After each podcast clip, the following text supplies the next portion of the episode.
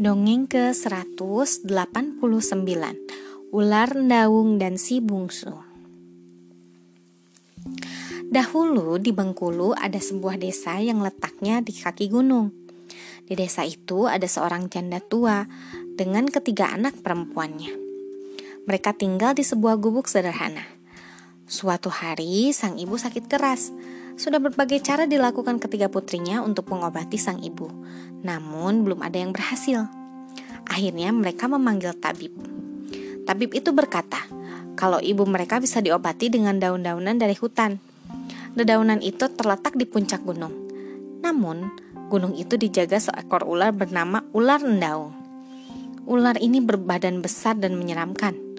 Ular endaung akan memangsa siapa pun yang berusaha mendekati puncak gunung tersebut. Setelah berdiskusi, akhirnya si bungsu yang akan pergi ke puncak gunung. Biar aku saja yang pergi ke puncak gunung, Kak. Jika berhasil kita bisa mengobati ibu, kata si bungsu dengan tekad bulat. Baiklah adikku, semoga kau berhasil mengambil dedaunan itu, kata kedua kakaknya. Si bungsu segera pergi ke puncak gunung. Untuk sampai ke sana perjalanannya tidak mudah.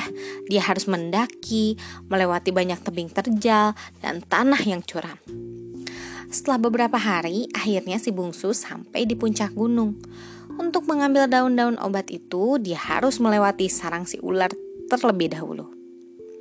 Si bungsu berjalan di depan sarang ular endaung. Tiba-tiba keluar ular itu dari dalam gua. Ular endaung sangat besar dan lidahnya menjulur berulang kali. Dengan rasa takut, si bungsu mencoba bicara pada si ular.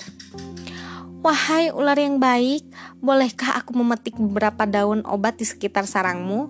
Aku memerlukannya untuk mengobati ibuku yang sedang sakit, kata si bungsu. Boleh saja, tapi dengan satu syarat. Kau harus mau menjadi istriku, kata ular endau. Baiklah, tapi izinkan aku pulang dahulu untuk membawakan obat ini pada ibuku. Aku berjanji akan kembali ke gunung ini lagi, kata si bungsu si bungsu akhirnya berhasil memetik daun obat itu. Dia segera pulang ke rumah dengan bahagia. Sesampainya di rumah, kedua kakaknya keheranan karena si bungsu pulang dengan selamat. Bagaimana kau bisa pulang dengan selamat? Bagaimana caranya kau melawan si ular penjaga itu? Tanya kakaknya. Si bungsu hanya diam. Dia langsung merebus daun-daun obat dan meminumkan ramuan itu pada sang ibu. Setiap hari, sang ibu meminum ramuan yang dibuat si bungsu. Setelah beberapa hari, kesehatan sang ibu mulai membaik. Akhirnya sang ibu sehat kembali. Diam-diam, si bungsu pergi lagi ke gunung. Ia menepati janjinya pada si ular. Setibanya di sana, hari sudah malam. Alangkah terkejutnya si bungsu ketika melihat ada pangeran di dalam gua. Pangeran itu sangat tampan. Ternyata pangeran itu adalah ular daung. Jangan takut, Aku adalah ular daung. Namaku Pangeran Abdul Rahman Alamsyah. Sebenarnya aku adalah manusia. Aku disihir pamanku yang jahat sehingga menjadi ular. Di pagi hari aku akan menjadi ular. Malam harinya aku akan kembali menjadi manusia, kata sang pangeran menjelaskan. Sejak saat itu si bungsu mengunjungi sang pangeran secara teratur. Hal itu membuat kedua kakak si bungsu curiga. Diam-diam kedua kakaknya mengikuti si bungsu ke puncak gunung. Ketua, kedua kakak si bungsu merasa terkejut saat di depan sarang ular daung. Dalam, dalam dari dalam gua keluar seorang pangeran tampan. Pangeran itu terlihat akrab dengan si bungsu. Saat itulah muncul rasa iri di hati kedua kakak si bungsu. Mereka berdua mencari cara agar pangeran itu tidak lagi menyukai si bungsu. Mereka mempunyai rencana akan membakar kulit ular yang ada di depan gua.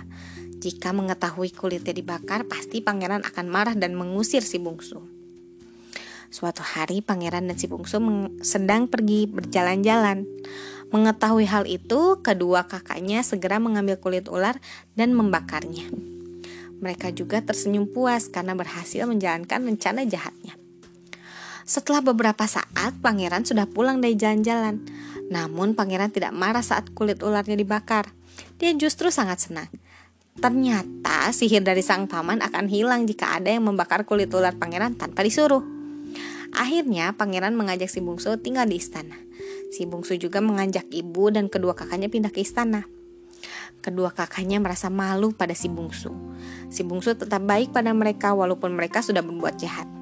Karena malu, kedua kakaknya menolak tinggal di istana dan tetap tinggal di gubuk tua di kaki gunung. Sekian, terima kasih telah mendengarkan. Selamat malam.